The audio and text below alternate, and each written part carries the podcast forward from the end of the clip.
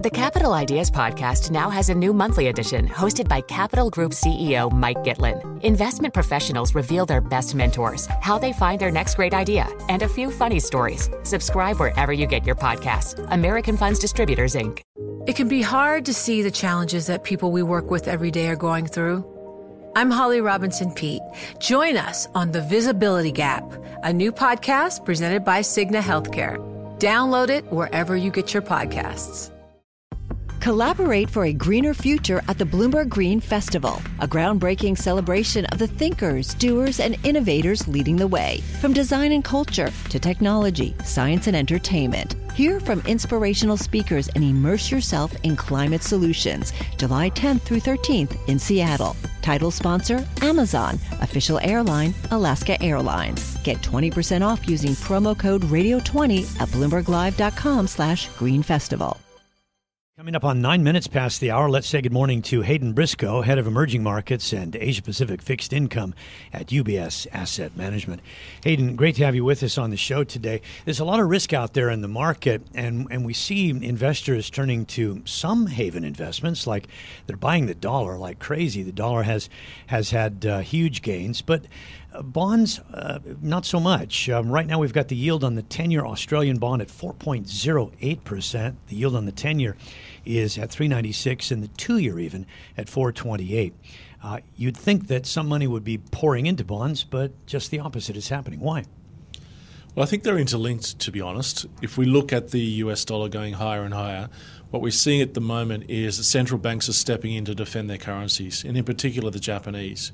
You would have noticed when the Japanese yen got up to 145 in price, thereabouts, the very next night or that night, we saw a big jump up in yields in the US. So central banks, as they step in to slow the decline in their currency relative to the US dollar, are letting go of their foreign exchange reserves. So we're seeing more and more US dollar bond selling across the curve.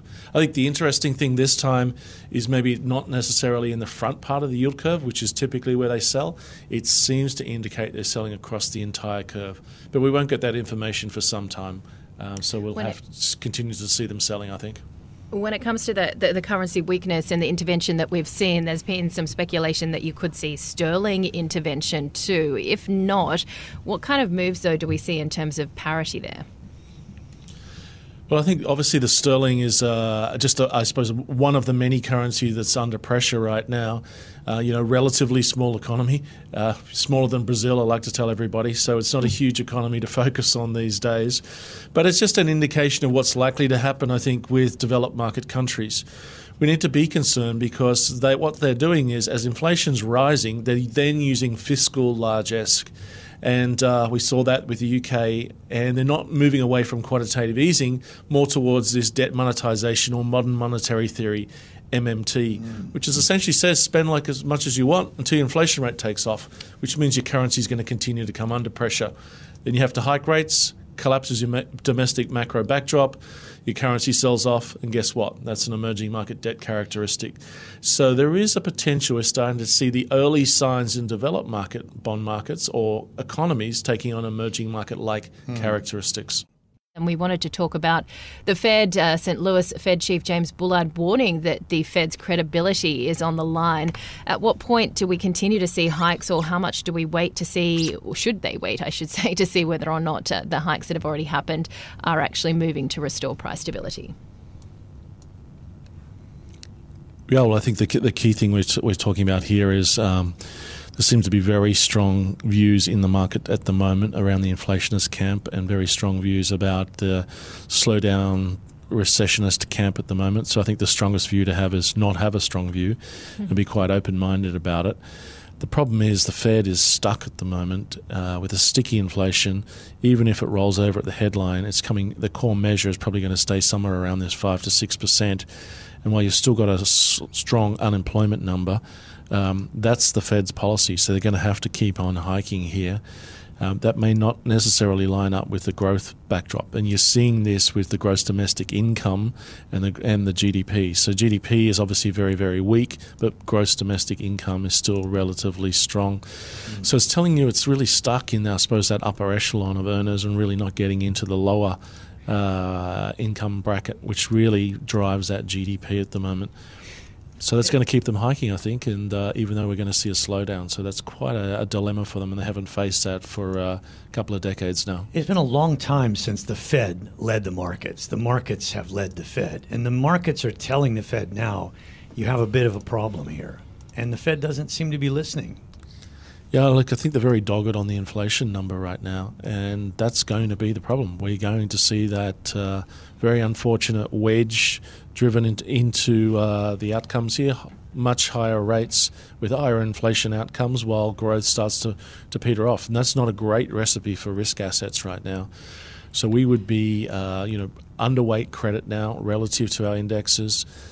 Still expecting the rate hikes to come through. Powell's talking along those lines. Again, they're going to make a mistake. They're probably going to keep hiking until they break markets. And he's more or less said that publicly as well, that he's not that concerned about financial markets. He's more concerned about inflation. And again, focusing in on that unemployment number, which obviously we all know is a very, very, very backward-looking number. So it really doesn't give you a lead on where the economy is going. All the forward-leaning indicators are pointing to a slowing across the board.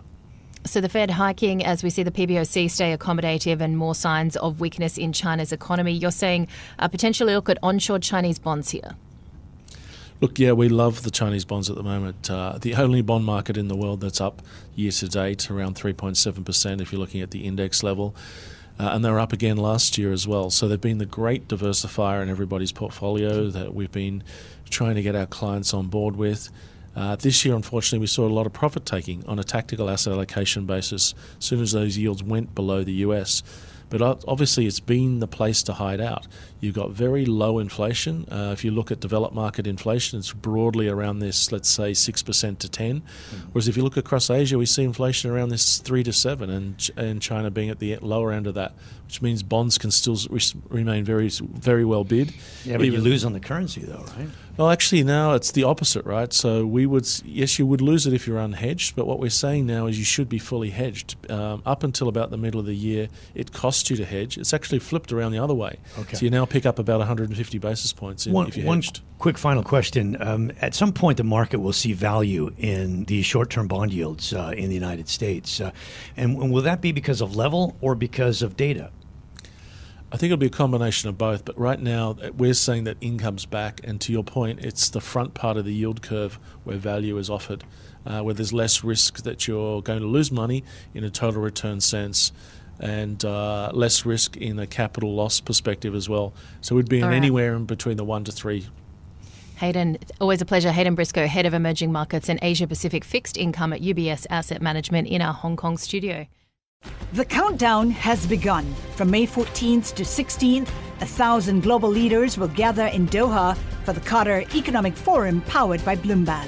Join heads of state, influential ministers and leading CEOs to make new connections, gain unique insights and uncover valuable opportunities in one of the world's most rapidly rising regions. Request your invite for this exclusive event at QatarEconomicForum.com.